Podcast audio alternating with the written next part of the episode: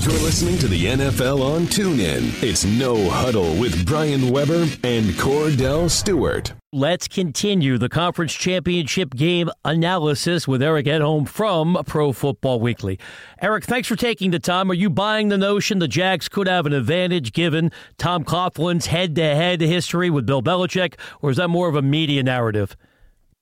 Yeah, well, he certainly has been the uh, the kryptonite in the past for New England, but yeah, and, and I'm sure Doug Marrone will, will, you know, use Tom's knowledge on what's worked against Brady and Belichick in the past, and you know, and they've gotten him a few times too over the years. But obviously, his history going back to the New York Giants coaching staff all those years ago, it can't hurt, right? I mean, it's it's at least a resource. But what happened, you know, 12 years ago, 11 years ago, probably has no bearing on what happened uh, what happened Sunday.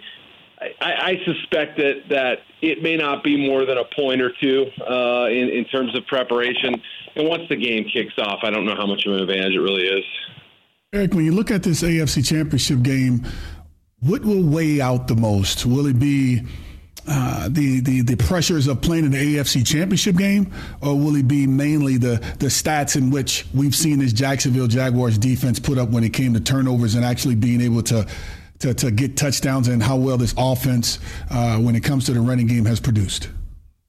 Yeah, I'm, I'm so fascinated to see how this Jaguars team rolls into this game because they've been so confident all year long, and you know they. I don't want to say they're immune to pressure. I don't think any team is, you know, but the way that they are boastful and can back it up most of the times, and, and especially on that defensive side of the ball, but also the force with which they play offensively, running the football, and you know, outnumbering you at the point of attack and all that stuff. I, I feel like they're going to come in feeling like they have a great chance to win. And, and hey, I don't think they're buying into this Tom Brady hand injury. I'm sure they think it's real, but they know they're going to get Brady at his most focus. So it's really going to be about them more than anything else. So this dominant defense has, has put up some some great performances. They've also had last week when they allowed 42 points and 545 yards. So I think they know that they can win any kind of game, but they also have to sharpen up a little after uh, getting undressed a little bit in, in Pittsburgh. Eric Edholm Pro Football Weekly is our guest on the NFL on TuneIn. Let's dig deeper into the future of the Patriots, irrespective of what happens on Sunday, with Matt Patricia and Josh McCown expected to take head coaching jobs. Eric, what kind of impact do you think that would have on the Patriots next season? Yeah, I think they've been planning for this for a while, and I think it was almost a surprise to some people that McDaniels didn't take a job last year. You know, he had some opportunities. People wanted to interview him. He passed. I think he felt like, hey, we're going to have an even better team next year. We're going to get Gronk back. We've got Brady still playing at a high level, uh, and that was a smart move. They're in this position again. It's unbelievable. But I think Bell has known for a while that Josh McDaniels could leave at any point. There had been some chatter – this season, you know, even even mid-season, that maybe Matt Patricia would be the successor to Bill Belichick in New England. But other teams, you know, clearly know about his value too, and it's no surprise that Bob Quinn, a former Patriots front office guy, now running the show in Detroit, would want to get him uh, on board there. So. I think the contingency plans are going to be Chad O'Shea calling plays. You know, somebody who's been in the system now for about a decade. He's a wide receiver coach. I think he's well respected on staff. And if Brian Flores, who's the linebacker coach, doesn't take the Arizona Cardinals head coaching job or doesn't get offered it, I, you know, he's the guy. But then what do you do if he's if he's gone? You have three assistants gone from the staff now. It's never happened before, uh, taking head coaching jobs anyway. I wouldn't be shocked if they put in a call to Greg Schiano at Ohio State. I think that could be a name that we have to keep in mind. I wrote about it last week. So they may have to go outside the family whereas they usually produce a lot of homegrown coaching talent in the past. We understand Tom Brady has an injured hand and, and mainly his thumb, and sound like there's stitches on top of it. Say something happens to Tom Tom Brady because his defense is getting at him pretty good. Do you think the staff, or have you heard about this staff having a tremendous amount of confidence in Brian Hoyer being able to come in and save the day? Well, it's hard to say they have the same confidence they do Brady, obviously. Plus, it's Brian Hoyer, Eric, right? The same guy who had four interceptions yeah. in a playoff game for the Texans a few years ago. I, I was at that game. I remember it quite well. Yeah. Um, I think they are. They feel good about Brian's ability to pick up a system quickly. He's been there since what November second or something like that. So I'm sure a lot of the, the language is the same when he was there the first time around, that, that Super Bowl season when they lost to the Giants the second time.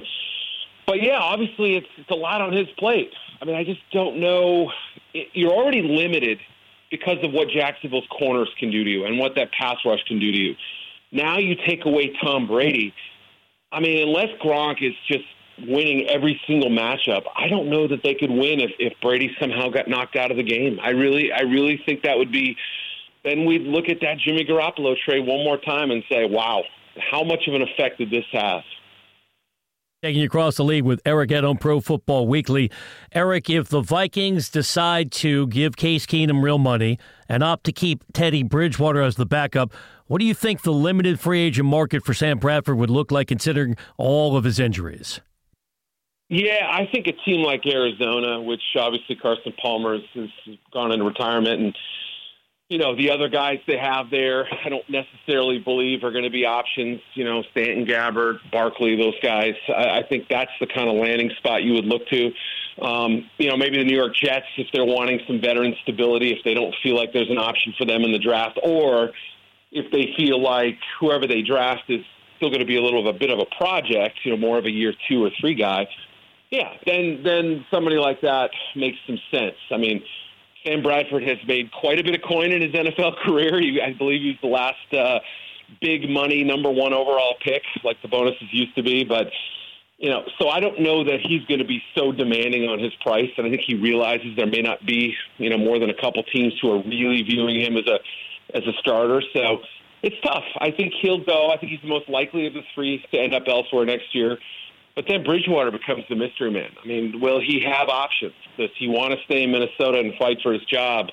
There are people there who love him, but he's also got to prove some stuff too. I think.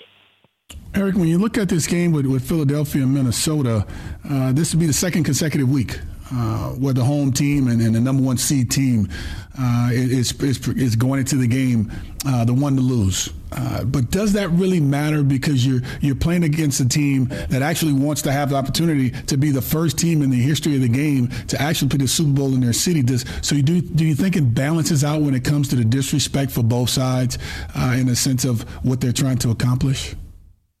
Yeah, I mean, it, obviously that that storyline is going to be something else that happens, and just you know, what what's going to happen to the Super Bowl ticket market, and how's that going to affect, uh, you know, the the atmosphere around the game? It's going to be something to keep an eye on. But we're not there yet, as you pointed out, and, and this Eagles team has felt like, hey, wait a minute, we were in the pole position much of the season. Yes, we lost our starting quarterback, but we had other reasons that got us here, and they survived a pretty pretty bad first half against the Falcons. I think they were lucky to be down 10-9 at halftime. They didn't play like a team that was down one point. Um, so I think they feel, on the one hand, disrespected by everybody, making them underdogs at home and all that, number one seed. But on the same uh, side of things, I think Doug Pederson could say, guys, if we play anywhere near as poorly as we did in the first especially in the first half last week, and we don't finish drives, you know, two great drives in the second half, six points. I mean, that's that's they still left something out there on the field.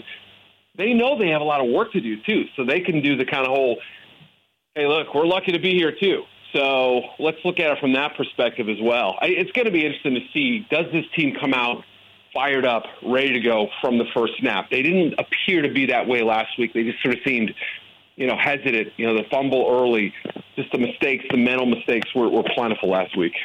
Eric, looking for the spectrum of opinion from our guests. Who do you like in each game on Sunday?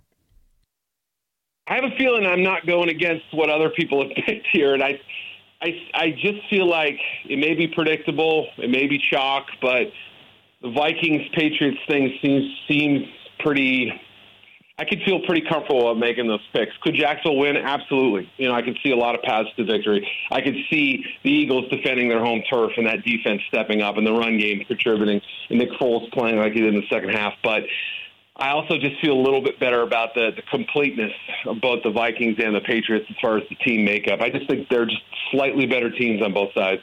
I'm with you also. I think it'd be the most compelling matchup given Brady going after his sixth ring and the special nature of the Vikings making history playing the Super Bowl at home. Eric, as always, we appreciate the analysis. Enjoy the games, and thanks for joining us again on the NFL on TuneIn. Thank you, fellas. Appreciate it. You've been listening to No Huddle with Brian Weber and former Steelers quarterback Kordell Slash Stewart. Live on the NFL on TuneIn. 20, 15, 10, 5, touchdown. The National Football League is on TuneIn.